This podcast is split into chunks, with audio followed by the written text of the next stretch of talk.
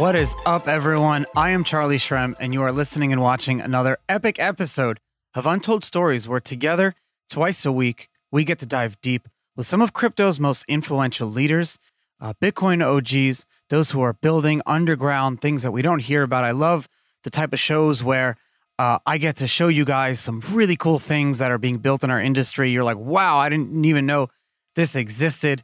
To truly understand like how this movement came to be, we weave the uh, a whole nuanced narrative of, of the people that I've met along the way, uh, teaching us both things, uh, and then we trade off of it. We we we figure out how to like uh, m- make good trades, um, protect ourselves, earn yields, self sovereignty, maintain our own uh, keys, uh, understanding the differences between the spectrum of decentralization to be able to make the right decisions, to make the right choices, and feel comfortable that we're like doing this whole crypto thing the right way. That's my job. That's what I've been here for the past three years, for the past 10 years, helping you be doing, but on Untold Stories. And it's my pleasure. Uh, I'm really, really excited to show you guys some of the really cool things that my guest Karl Jacob is building. Karl, thank you so much for for coming on Untold Stories today. Thank you. Happy to be here.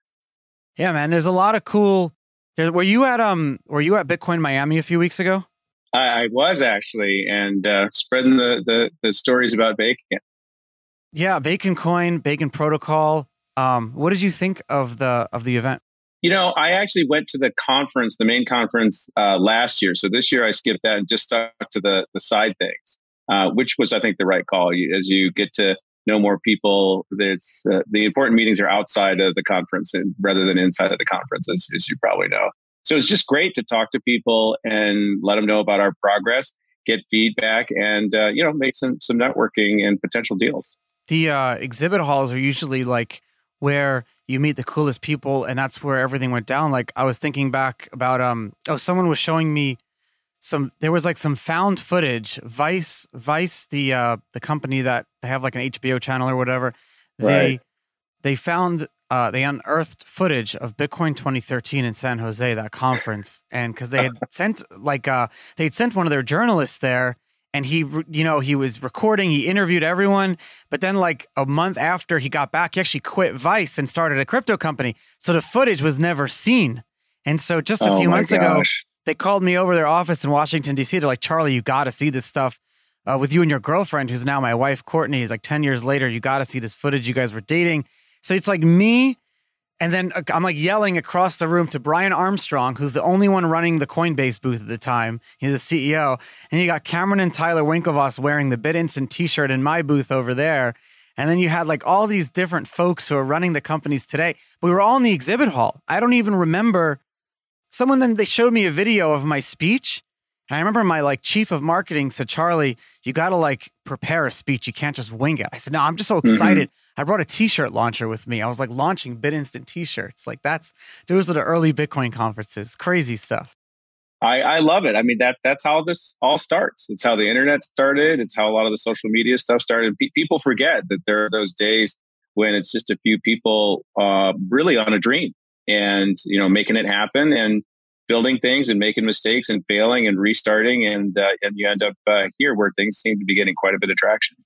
It's interesting that that you, you, you, and I'm actually excited to talk to you because you have this company LoanSnap that's that's very established, been around for a while. You guys have had multiple rounds of funding from from all the marquee names like Richard Branson's Virgin Group and and you have Greylock and Benchmark. You know, if you've watched the Uber show, you know Benchmark was the one who they like brought Uber from the from the from their seed seed stage to where it is today, multi billion dollar company. You've been around the block and you started this uh, really cool company. And we were doing the research. You guys, I wish I had known this company existed a few years ago when I was looking for a mortgage. But you use like smart loan technology that uses AI to fully capture like a person's entire financial picture and then right. show them how they can benefit from a smart loan. But what's and that's not even what I want to talk about. Like that's really cool.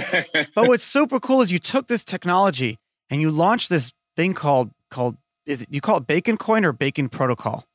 Yeah, so Bacon Protocol is the core protocol, and then then Bacon is the governance token, and BHome is is the stable coin that we built. So yeah, we've got a lot of stuff going on. What's going on here? Like, start from the beginning. Yeah, so so I think the beginning really was, as you pointed out, we had a great mortgage company that was doing fantastic stuff, in that area, closing loans in 24 hours, which is unheard of in, in that space. And then we think about what does it look like? And, and part of that was really figuring out, okay, could we actually close not just tens of thousands of loans a month, but hundreds of thousands?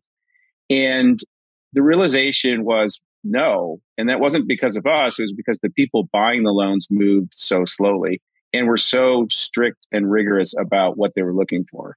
Uh, we like to say that no consumer woke up one morning and invented the 30 year mortgage. You know, that that's a banking government thing. And that goes back to kind of the history of mortgage. You know, mortgage is effectively the underpinning of a lot of the economy. There's 13 trillion dollars of them in the world. $3 trillion of those mortgages sit on the balance sheet for the federal government. So they are used by these very large institutions to preserve and grow their wealth. We saw that and, and recognized that that was a very powerful system that the mortgage industry didn't participate in. So effectively, we created a loan, everybody in the space created a loan, and then sold it to these other people who made all the money. And they made it in kind of a odd way. So they basically took money from people's savings accounts. You know, you put your money in a bank and they would give you 0.1% and they would lend that money out at 3%. And, and I think this is one of the great things about DeFi is we're flipping that system around and changing it so that the lion's share of the return goes to the people who actually invest the, the money. Um, I think the, the the key story there is one of my investors, and you mentioned you mentioned Richard Branson and, and some others, uh, asked me a very interesting question. You know, it's it's great that you're doing X number of loans per month, but what about a hundred thousand a month? And that was really what drove this: is how do we get to a point where we can do loans in 24 hours and hundreds of thousands of them, and really hopefully save billions for our customers, which is which is our real goal. And that challenged us. And and the context was I said, well, that's impossible. And one of my investors said, well, I went to space. and so that, that kind of changes your frame of reference a little bit and, and, and makes you it, it's possible. We're not there yet, but the systems are in place to, to do exactly that, to, to ensure that we can save our customers billions of dollars. And along the way, help people around the world participate in this market that they were locked out of. And even if they could get into it, um, they were getting 0.1% when the banks were getting 3%. I think I read in China that the real estate market is like a multi double digit percentage of their GDP. It's like 20 or 30% or something like that. So if there was like a, a property crisis there, you're talking about like, you know, huge percentage of their whole gross domestic product of how, so so this is definitely I don't know what that number is in the US, but I assume it's also very high. Of course, we're more diversified. But the mortgage industry, you said three trillion, three trillion sits on the Fed's balance sheet. Uh, I don't know what the number is like of the total trillion in the U.S., um, but it's like it's not only a big part of of a person's financial planning. You have a 30 year mortgage or a 15 year mortgage. You kind of plan your whole next three decades around that. You talk about, okay, let me figure out how I'm going to pay it back. So when I turn 60, I could refinance and live off the retirement and then pass that down to my children. Like a property in other places of the world is something that people never sell.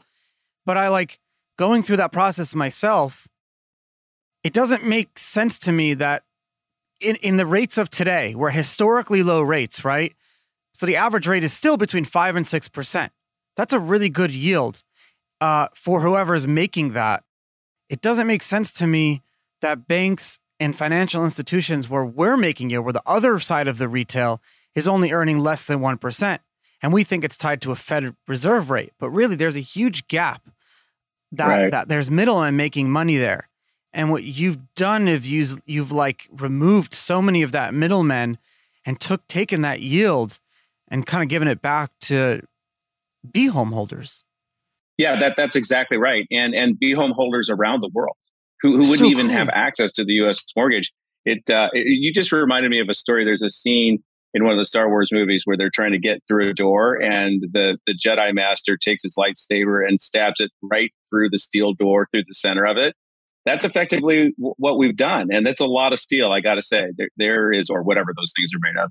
Um, it really makes you realize that those layers were incredibly hard to, to break through. And it, it realistically took someone who could create a mortgage very, very quickly and had all the, the technology and the real time data about that mortgage that we could put it up on the blockchain and allow effectively a, a large pool of cash um, to purchase that mortgage in, in, in seconds, which in the mortgage industry, even making it, once you make it, you still have to sell it to somebody else because mortgage companies don't have the cash to be able to, to buy the mortgages themselves. And that, that's what a bank is. It's basically, or, or an insurance company. Insurance companies do the same thing. They basically stockpile cash from these policies and turn right around and, and buy billions of dollars of mortgages that they balance sheet, which gives them an ongoing cash. This is the, the concept that I think people forget or miss about why banks are so powerful and almost um, immortal, right? At the end of the day, look at look at Wells Fargo. So they balance sheet about $275 billion worth of mortgages. That means every year, roughly, they have $8 billion of cash flow from that mortgage portfolio. Everybody at Wells could quit tomorrow and that money would still keep coming in. That's a tough institution to slow down. And then you realize the fact that they could lend that money out at 10 times leverage. Um, and that's mandated by the government. And you, you've got a, a entity that is very difficult to build something that competes with that, but, but we think we're there. One of the reasons that like there's such a gap between where the rates are and then what the rates you and I get is because there's that like in between eight billion dollars and you're we end up paying so much money in interest, so much so much of our of our of our uh, um of our payment goes to that. And before I get into like the benefits and how to compete on rates, if someone went to baconcoin right right now.com, what what are they looking at? Yeah, so today they're looking at, at two things. The first thing that they're seeing is the ability to basically take USDC and get BHome back. So effectively, BHome is a token, a coin, and that coin is wrapped uh, around a pool of mortgages that are actually originated to the federal government standards, to Fannie Mae standards. So we, we've stuck with kind of the quote old school way of thinking about mortgage. We're not trying to change that piece. And there's two great things about that. The first thing that happens is that you recognize that that pool of mortgages is visible. It's transparent. So unlike a lot of other stable coins where you have to guess what is underneath it, this is we list the homes on the blockchain and we actually the way the process works is when a borrower comes to us on the other side, we actually take a lien on their home and then mint an NFT. So we actually publish that NFT on the blockchain and say, here's the lien that we put on the home, here's the address of the home, and that's the same information that we register with the county. So there's a link between kind of the real world and the blockchain world. And then you can imagine hundreds for thousands of those. And the lien is a dollar amount, as you know from your mortgage. That, let's call it $50,000. And that lien, dollar for dollar, backs the coin. So the stability isn't against a dollar bill in a bank account. The stability is against a home and a lien on a home, a physical asset.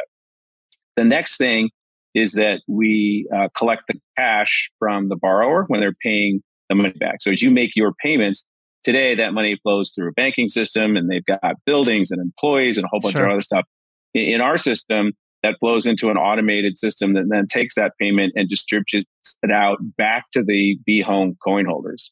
So the core asset is generating cash flow for you which is quite a bit different than the other systems that, that are out there that are getting cash flow from from other other means. The actual core asset in those cases, effectively just trying to pin to the dollar. This system is actually pinned to something we think that's much more stable and more valuable, and you get the cash flow, which is a good hedge against inflation and a core return that I think is what people are looking for when they're looking for what I would call a relatively safe investment.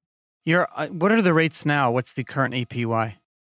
So the current APY is a combination of, of two APYs. So it's the core portfolio throws off about three to five percent. Of course, that's increasing in this environment.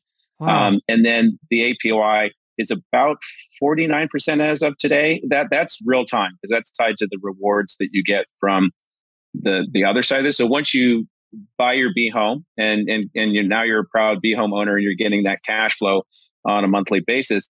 The next is you can stake that B home, And if you stake that B home, then we are generating uh, Bacon rewards, the governance token. So you generate those rewards. And of course, those are tradable uh, out on the other DEXs, uh, the decentralized exchanges. And so that APY is about 49% as of today, but but that's you know wildly fluctuates as you you know often see. So I, I think you rely on the three to five percent, and the the other stuff is the the icing on the cake.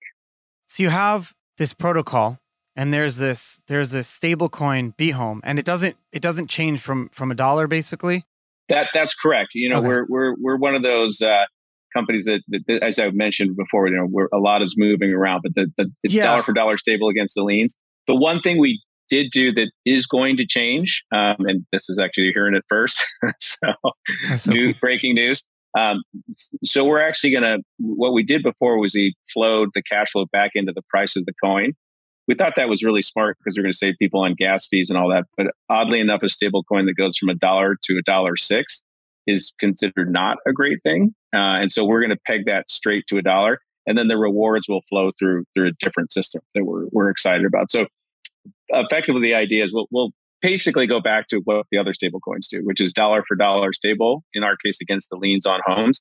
And then the cash flow will come in the form uh, of a of another of a reward, effectively, like you see on other sites. I mean, this is you've decentralized and de-risked, and just basically like have taken risk. You've taken all the uh, different pieces of the loan mortgage origination process and you've like broken them down into like lego pieces or puzzle pieces and you allow each one to kind of like operate still in like a vertical integration where they're all connected and incentivized. But I'm trying to think of like you've you've retailed in what institutional capital does in the mortgage industry and that is yeah. making the best yields. Yeah exactly and and then handing that yield back to the customer not keeping it for ourselves which is the the key and I, I think you know, there have been some attempts at this before that are very centralized. You have people who built their own blockchains and their institutions sure. focused.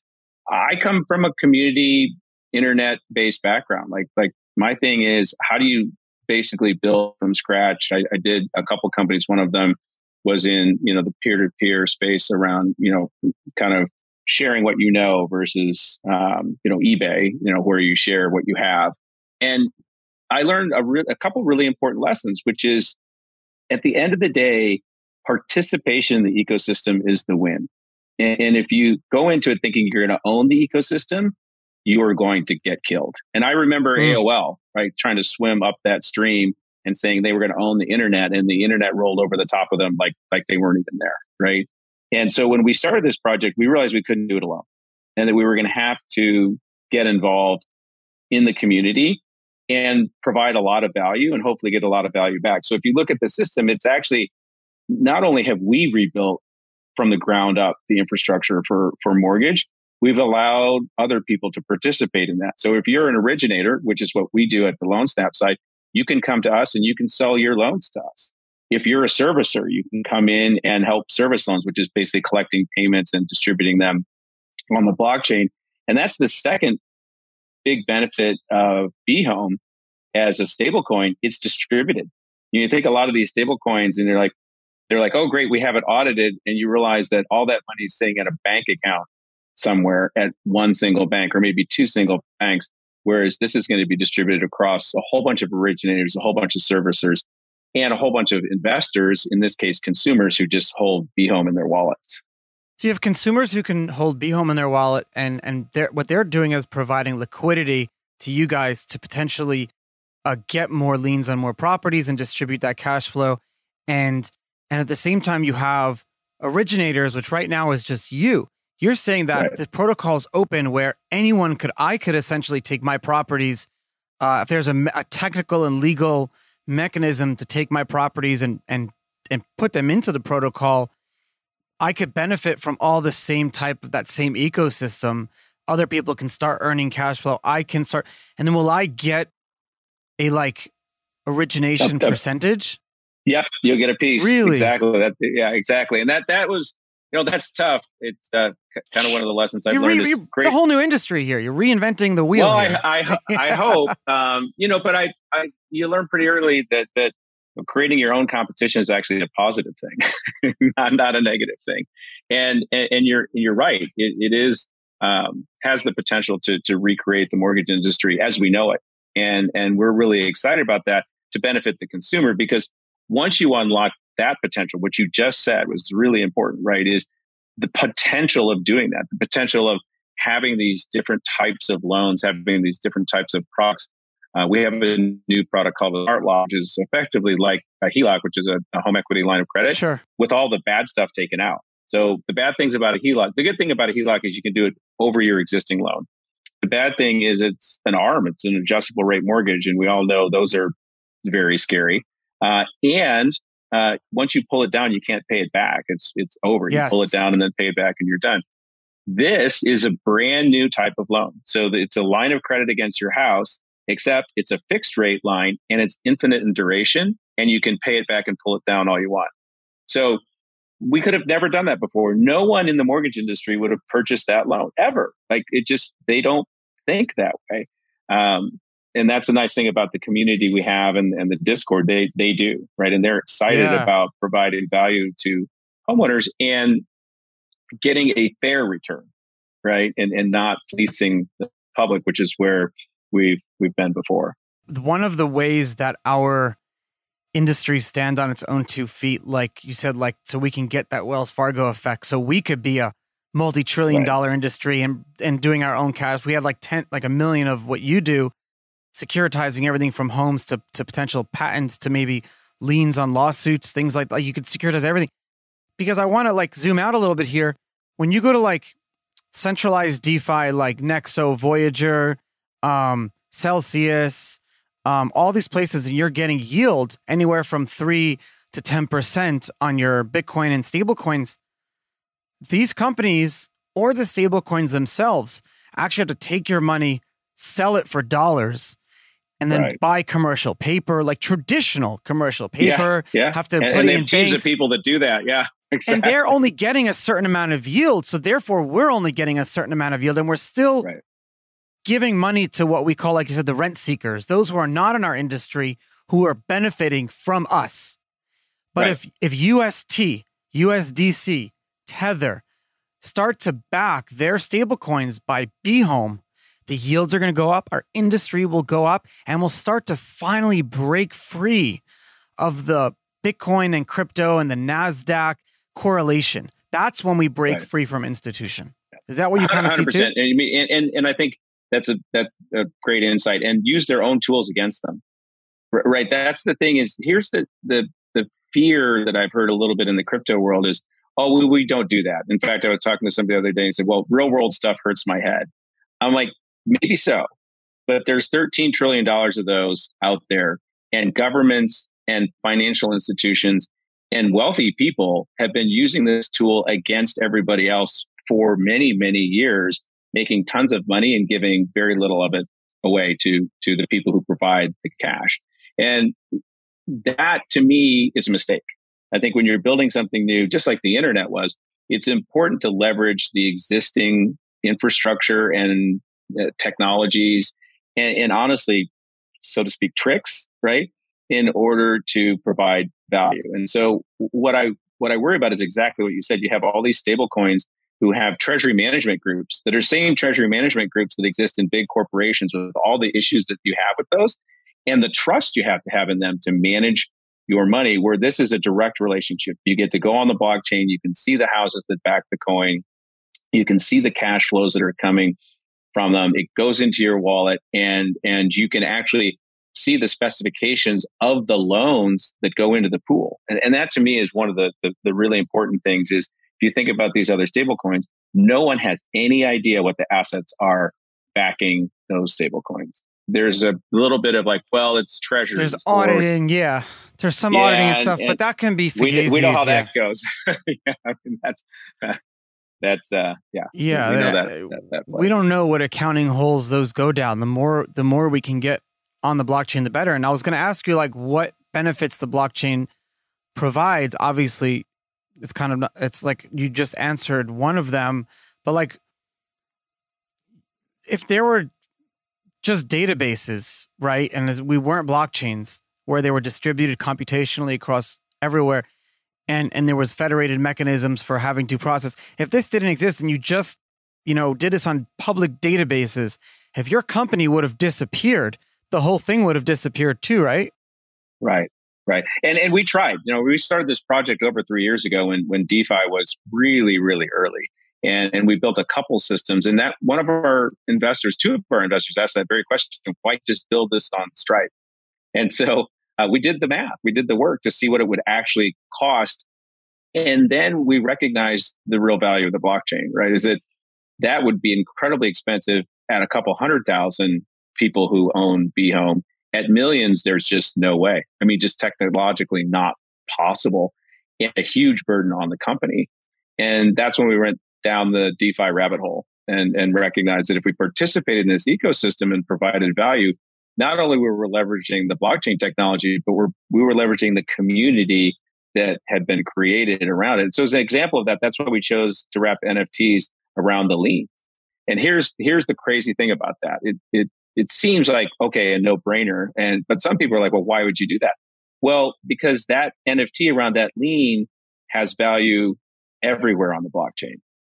So the idea is that if you trust the person who wrapped that lien with an NFT and you trust them to keep those in sync, you can lend against that and you don't have to be LoanSnap or even an originator.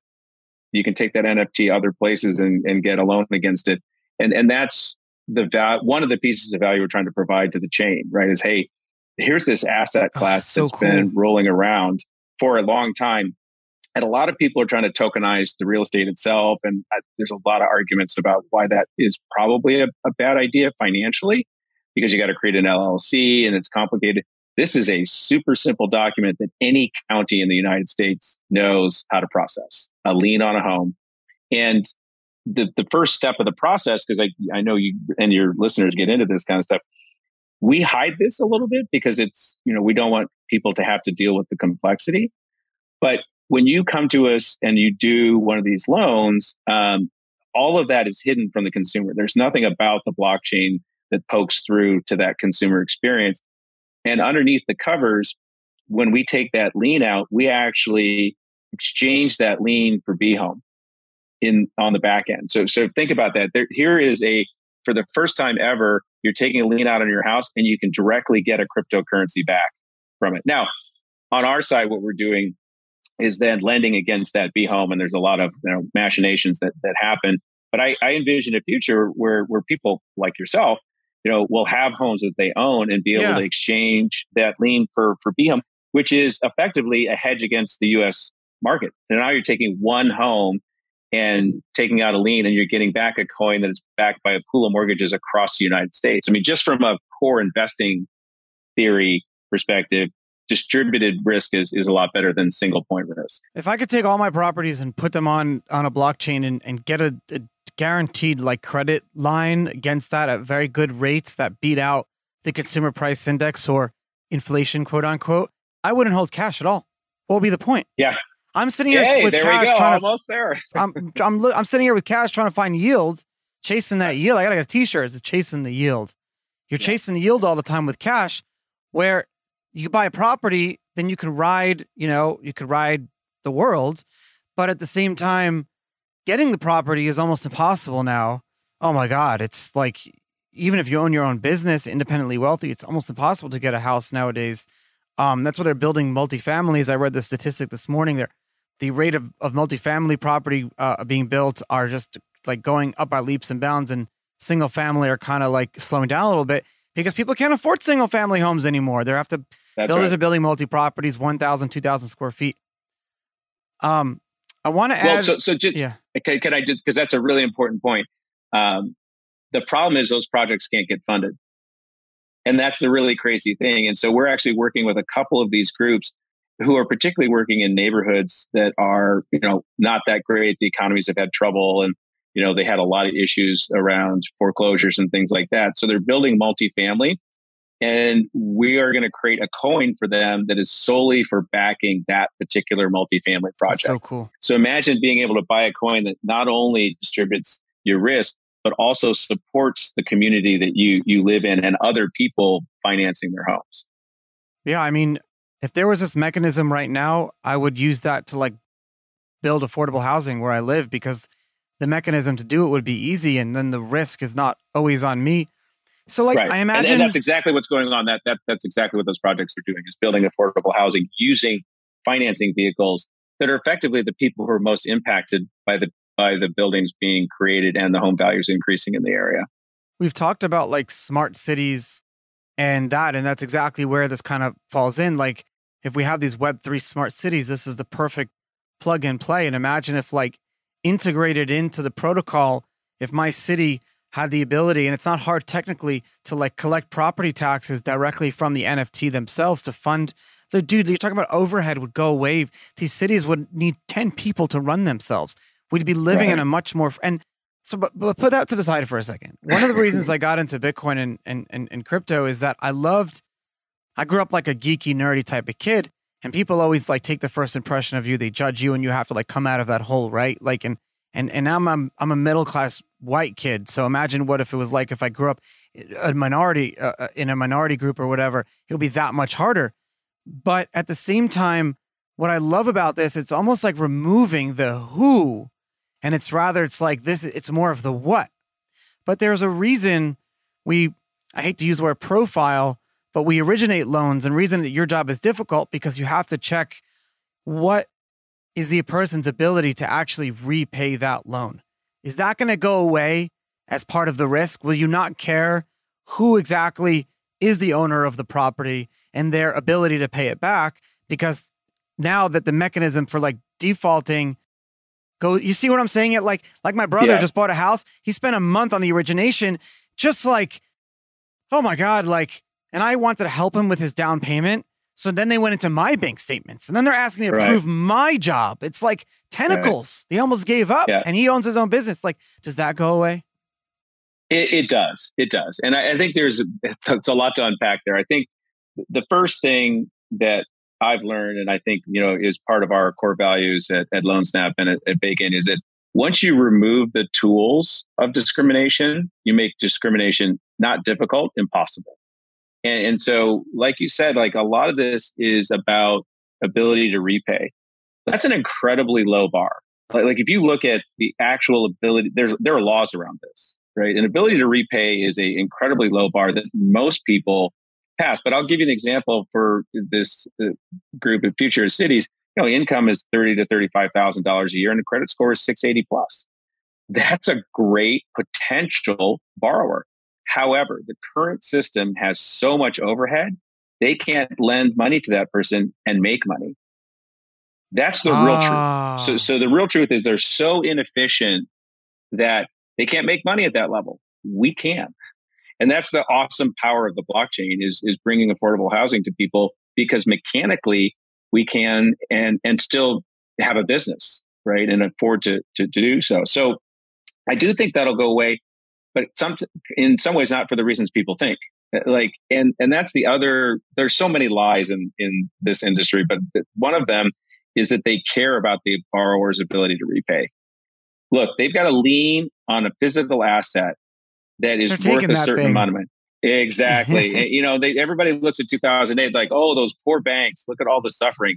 Oh really? Right? I mean they were sitting on a pile of assets that turned out to be so valuable over the next five years. It was ridiculous. And look at it now.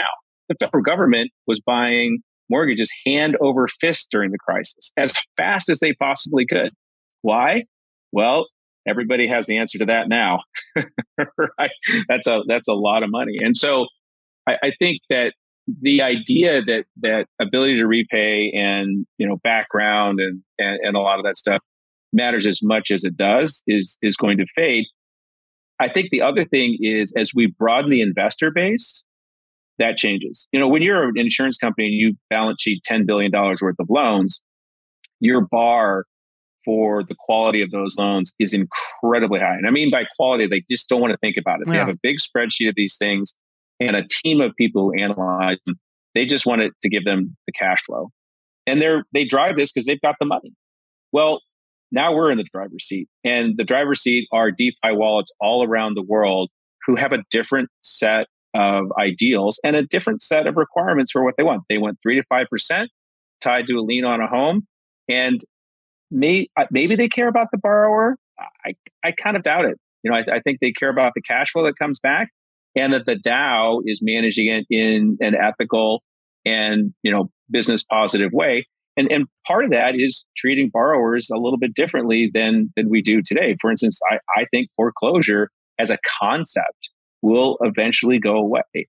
Because I think what you'll end up with are these workout plans built into mortgage. If you don't do a mortgage, maybe the lien increases in, in size. You know, maybe you miss five payments and you roll those five payments together and you take a $50,000 lien to a $55,000.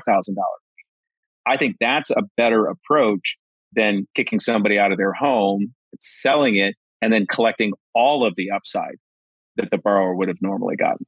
Well, also foreclosure is just, I don't know what states, uh, what other states are like. I know Florida has a quick deed system, but like right.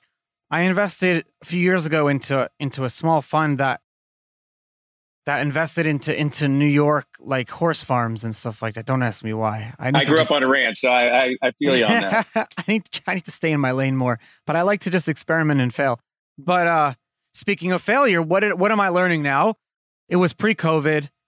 Guy, the company defaulted, and right. two years still in the the foreclosure. Two years later, there are no other creditors. It's just a a frivolous like the guy it's so easy to just like appeal and to throw like oh my mother died so he threw the birth certificate to the judge the judge that's just six months the judge is busy right now. It's just like this system is is is messed up. Yeah well eh, 100% and foreclosure is bad for everybody. It's bad for even yeah everyone. Yeah the untold story is is uh, is of detroit or i went to usc and i didn't get on campus housing so i lived in watts for two years. The untold story there is is really foreclosure crushes a neighborhood, absolutely crushes it. Because not only does it destroy value of the homes in the nearby area, you have empty lots, and empty lots scare people. And you know, you come in to buy a house and you see a dilapidated old house with a chain link fence around it. That's not really a neighborhood anybody gets excited about. So this this is the difference here, and we're getting to the root of it. In the traditional industry, you get bank originating loan and then if something happens, it goes back to bank. Bank has to foreclose, has to then go resell the pro- banks are not in the business of being real estate. I'm surprised the bank hasn't like bought out a real estate office to save on these fees. I'm sure they have. But the difference here is that originator creates creates the loan, goes on chain, but then if there's a foreclosure issue or like there's like 3 months of non-payment or whatever the protocol has it built in, essentially it goes back to people who actually want it. That's, that's right. That's right. And, that's and I think, yeah, hundred percent. That's the aha exactly. And um, it also gets back to the core of the value to the investors, and in this case, the holders of BHome. What do they really care about? Well, I mean, sure, they care about the human beings, but if, from their portfolio, they care about the cash flow. And so, how do you preserve that cash flow? Well, you don't preserve that cash flow by foreclosing on the house and selling it and putting the cash back into the system to have to go buy more loans.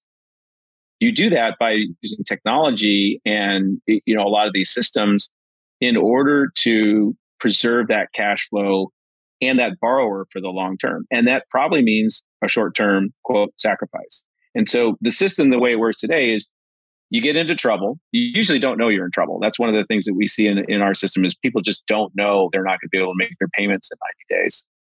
Then they default. Um, and then, of course, the foreclosure process, as you pointed out, which is painful, gets gets started. When they do that, they go to the debt consolidators who take even more of their money up front to fix the problem and then charge them over time to make the same payments they could have made before. What we're envisioning is a world where the originators and servicers are incentivized to work that stuff out early in the process so that that borrower who basically would have you know had to move out of their house and would not be paying their bills are kept in the house and able to pay their bills over time. And when things get better, they can they can pay the lien down. That that to me seems like a better situation than foreclosing on a bunch of houses like they did in downtown Detroit and effectively destroying those neighborhoods and the property values at the same what, time. It's a stupid question, but like what happened in those situations? So like no no more no company like if you go to a mortgage company now, if you have a million dollar house, they're not going to give you more than like three hundred thousand dollars. So if you can't pay that three hundred thousand dollars over ninety days, isn't can't the the person just sell their house and repay what's what's owed? Like, how is it that people lose their whole house in that scenario? Yeah, so in in that scenario, and obviously that's a high end house. Um, you know, our average is around three fifty, I think. Okay. Um, but yeah, th- that scenario, uh, is is is a tough one, right? So what what happens effectively is because foreclosures are so difficult and painful, they start the, the companies usually start the process early as fast as they can because if they think a borrower is going to go south on them, they're going to start early because they know it's like you said, two years, and, and it's a real battle. Um, the the other is it's the only tool that they have. Right, they're they're these big ah, companies. I mean, there's a spreadsheet sitting in front of someone, and and the, all they're looking at is the the red flashing signal that says, "Hey, these five loans are going south. We need to do something about them. Hand them to the foreclosure department."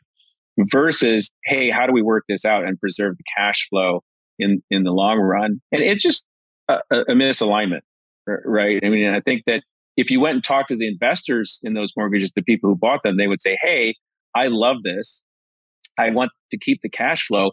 Don't foreclose on the property.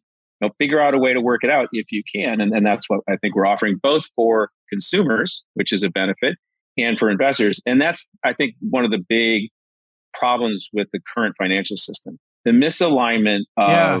the individual with the goals of the corporation but they're completely misaligned. Look at credit cards. They are just designed to take money from consumers. There's no net benefit for a consumer, particularly the 17% interest rate. No, I need to close all my and, credit cards. And, it's ridiculous yeah, already. Yeah. Yeah. And, and, you know, that a lot of what we do on the LoanSnap side of things is analyze their, their credit cards and, and say, hey, you're losing, you know, a thousand dollars a month to credit card interest. And people think we're lying to them. They, they think we're mistaken. We're like, well, here's the, the, the data. They just don't have any idea that not paying that credit card off month every month is actually costing them money, just like it would cost money if they were you know, buying 20 extra lattes a day. What so in those situations like in Detroit in 2008, most people were they were underwater because that what they owed was more than either the equity they had or the value of the house. And therefore, is that kind of the situations that happened back then? Yeah, 2008 is such a we could do a it's whole scary. series on it. Yeah. Um, yeah, it's really scary. The, the, the real culprit in that was the credit default swaps that oddly enough were based on pools of mortgages, but those pools of mortgages were graded by an indep- a quote independent rating agency who rated a whole pool of mortgages as AAA when in fact there was C and D stuff in there. And the credit default swaps, of course, these leverage instruments that were built on top of it, collapsed when people realized that that, that wasn't the case. However, you're right. In 2008, because of that unwinding, you had property values plummeting. People's houses got foreclosed on. Once one went down, then a bunch of others went down. Everybody's home value went down. Um, and then, of course, the ride was over. And you had a lot of people looking at their financial statements and realizing that, you know, what they were paying on their mortgage was way too high, right? That the value of the house had gone down so much that they were never going to recoup that money that they were paying oh, in. Oh, yeah, because the interest rates were really high back then too. Right. So, so you could make the argument that that was a relatively sound financial decision, other than you know the foreclosure on your record, which which is another. I think it's a seven year term and, that people will look at it and they won't touch you for a home. So, is there a business a model here in buying up like pre pre foreclosure properties? Well, again, they wouldn't really get to that foreclosure if like there wasn't much equity left, and if there isn't, then it's not may not be worth it because there's like. But I'm talking about like you can do cool things here. Like you could a lot of people want to create like monthly payments for their property taxes, right? Like if this big property right. tax payment, if you don't have a mortgage, you got to pay this big once a year payment. You could do cool things like NFT that, you know, NFT debt to create monthly payments for that. And then I'd pay someone, I'd pay 2% if I could monthly monthly cash flow my property taxes. That's value to me right there. It's like really cool stuff you can do. Hundred percent. I mean, I, I I'm hopeful that as we build out this ecosystem, a lot of people will come with ideas like that that'll make this. And we already have people paying their mortgages in crypto. We we just literally just you know have a smart contract that pulls the money out of their wallet every month automatically. Uh, we could stream that. You know, you could you could pay your mortgage daily uh, if you wanted to. That's cool. Uh, you could pay it every other week. Yeah, and so I, am excited at where we are. I'm more excited about where we're going to be and the things that are going to get built on top of this infrastructure. Now that it's transparent, now that it's distributed, and now that people have the ability to participate in that ecosystem, both on the investor side and the contributor side. you know, all these people that were kind of firewalled off from each other can now collaborate and kind of the building blocks that you mentioned. We can now put them together in different ways and create new products. It, as an example of that, imagine that somebody looks at your financial situation and says, well, actually, we should refinance your car loan, your student loan, that personal loan, your credit cards, all at the same time and put you on a much better financial track. Versus today we have to go to you know five different companies to accomplish that and none of them talk to each other. And oh by the way that car loan that you have prevents you from refinancing your house until you get that done. So there's actually a process yeah. that you have to go through to get there. That's so cool it's so crazy um i want to i want to understand like what is the actual legal mechanism of turning a property into an NFT? And can that be like done with any type of asset? Yeah, so there there is a core argument that's going on right now, argument discussion. Um, so there's kind of a group of people that are like, well, we're going to wrap NFTs around everything in the real world, and, and I I think we're we will get there, right? That is coming. Currently, a lot of that is you wrap an NFT around an LLC that actually owns whatever the piece of property is, and anybody who knows LLC law knows that that is very complicated. And if things yeah. go south, I'm not sure your situation if that was an LLC, as you know, it's difficult, right? Because you've got a lot of different people arguing. There's a lot of structure. There's a lot of laws around LLCs. But I, I do think we'll get there. We we took a different approach, um, and we took it for two reasons. You know, one is that if you look at a lot of the regulations around, it is basically uh, core to that regulation that if you take an asset and you split it up into little pieces, that's a security. I mean, that's one of the things the SEC does. Yeah, that's that's that's not a that's a pretty straight line. What we did was stay away from all of that and say, well, we're going to wrap an NFT around a lien, and, and a lien, you know, it isn't the property, and it isn't you know something that um, is a new construction. There's no LLC involved. There's no arbitrary owner group or anything sure. like that. You know, the NFT wraps something that we do today and every mortgage company does today. And, and we think that might be a better direction for particular assets. Do I really care or want to care about the maintenance of that? So there's a good example. In the LLC world and wrapping the NFT around the whole thing, if we have to do maintenance on, I think there was a house in Aspen, what does that mean? Does that mean that that maintenance burden gets shared amongst all the LLC holders? And what if somebody says, no, I just, I don't want to do that? Whereas a lien just says, hey, we have a right to a certain amount of value against that house. And as you pointed out, that's usually quite a bit lower than the value of the house. And then we ask the owner, and there's insurance around this, to be responsible for that.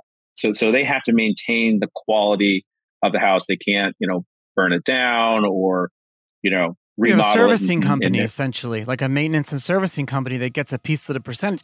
The cool thing about it is that the smart contract travels with the NFT. So the That's originator right. is always going to get his percentage. If I take my NFT and I go to Nexo or Voyager, and and Voyager offers me seven percent, you know, or a better rate or whatever it is, I'm going to take that there. But you originated that loan, and this guy services right. that. So everyone, that's the beauty. I like, I keep trying to explain to you, like NFT are just like smart contracts, but they're like pieces of code that can travel from right. chain to chain or whatever you right. want to call well, it. Well, here, here's what will really blow your mind, and and we're already seeing the benefit of that. So we have some very smart people in our Discord, and and one of the things they do is they they watch the interest rate on the page for the loans we give out, right? So they're they're they're uh, they're not watching the Fed rate; they're watching what they call the bacon rate, and they want to see when the bacon rate goes low. Is there a website? And then do their uh, yeah, baconcoin.com. But they wait, what do they want to do when that happens? Sorry. So what do they? What basically what they do is they are hunting for when money you know goes into the system. The rate comes down as more money goes into the system because we've got more money, so we lend it out at, a cheaper rate, right? Uh, and so they they they watch and look for liquidity to go in, and when the rate drops, um, and they're watching this on the chain. We don't publish this on the on the website. Um, so these are deep, deep crypto people. Um, then something interesting happened. So we we thought, well, oh, okay, that that's great we had one guy who got into the process and came to us about midway through the process and said, Hey, I saw the rate went down. I want to refinance. Now, normally, any bank or originator would say, absolutely not. Of course, what did we do? We said, absolutely, because we have an NFT wrapped around the lien. We just blew that NFT up and created a new one yeah. with the new lien and then a loan against it. And, and we were done. It, and that's when your example, let's say Nexo does that. And rather than going through a whole refinance process, you basically just blow up the one NFT, you know, you know, um, and then turn around and recreate a new one with Nexo at a different rate. And and I think that's that's the power separating the lien from the loan. That's one of the things that we didn't talk about earlier. That, yeah. That's key to the technology is before your mortgage and your lien are tied together. Like the minute you get a mortgage, you get a lien. In this case, they're separate entities. That means that lien, your power, the, the, the very first moment when you get your NFT for your home, it's a lien on, on the house that you own. Not that the bank owns, you actually own it as a person. And you can take that lien anywhere you want. And in the case of, you know, another originator sniping out a, a loan, they, they can they can do that. They can say, well, look, we're willing to lend at five percent against that uh, NFT, whereas you've already got one at six percent, and that will be a button on the interface of your your app that you make your payments on. It'll literally say, hey, so and so would like to refinance your loan. Click here to say yes, and your payment will go down to you know six hundred dollars a month versus seven hundred dollars a month, all without all the paperwork and crap that you do today in order to get a refinance. What's the current like rate that you guys are offering loans at now? So right now is a like core loan. So the you know first is what we call them um, is is in the four to five percent range. Wow. And then the smart locks, which is a, a lien on top of the existing lien, so it, it allows you to keep that loan that you already have, and hopefully that great rate that you got over the last couple of years, uh, and borrow more money. But that's at a higher higher rate. That'll be about seven to eight percent rate, and and that's because it's a much more flexible product yeah. and usually a lot smaller, right? It's usually, you know, people borrowing between fifty and hundred thousand dollars, and they've already got a three hundred thousand dollar lien on their home. Uh, and the benefit is that you're paying a much lower interest rate on the core amount of money you're borrowing. And the advantage for the product that we provided is that it's a fixed rate loan. So unlike any other line of credit product that you see out there, you pay that same amount every month for the term of the loan or until it's paid off. I could see originators competing now and going to new communities and paying new owners to like open up these lines for them. It's like, hey, you don't need to use it. It doesn't cost you anything. We'll pay you to open this line that you can always use. So turn your house into an NFT for free or something like that. We'll pay you. Uh, that's a great idea. I mean, I, I think the the idea that so cool. this is a safety line, right, and that you should probably it'll. I, this helps me sleep day, at night, knowing that this is right. always an option for me. Like honestly, right? And it Right. And it's there. And, and uh, the great thing about that is you've taken something that can be a real burden for, for someone or force them to go get another credit card, which we both know is not, not the greatest idea at 17% interest. And it's like, hey, you've got $100,000 at 5% just sitting. And in, and in fact, I think that will be a credit card. That'll be the new kind of credit card, which is a credit card against your home that is flexible and at a fixed rate that will never change, which we all know is not something that you're going to see in the in the market from from the banks and other financial institutions. I would love to be able to do that. That's my next tackle is the uh, the credit card industry. We'll figure it out. But I mean, oh man, that's that's all the time we have today. Karl Jacob, thank you so much for taking the time and, and coming on Untold Stories. I didn't even realize how much time has gone. Yeah, well, you're very well. Me either, actually, but it was well spent. I mean, this is fantastic to talk to somebody who knows about this stuff as as as much as you do and is open to the possibilities. I think that's what gets me really excited is is not necessarily where we're to, which I'm excited about where we are today. We've already got about 26 homes that we've financed just through this, starting from zero. Um, it, it's really what's possible. I'm going to have my listeners, uh, if they're if anyone's interested in getting in touch with Karl or with um, finding out more about the process, or if they're interested, you can go to baconcoin.com. But you can also email me. My email's on untoldstories.com. Uh, you can email me and I'll forward it over and and get you guys in touch. And this is so cool. Thanks, thanks for taking the time and and and teaching us today. You bet. Well, thank you for having me. Take care.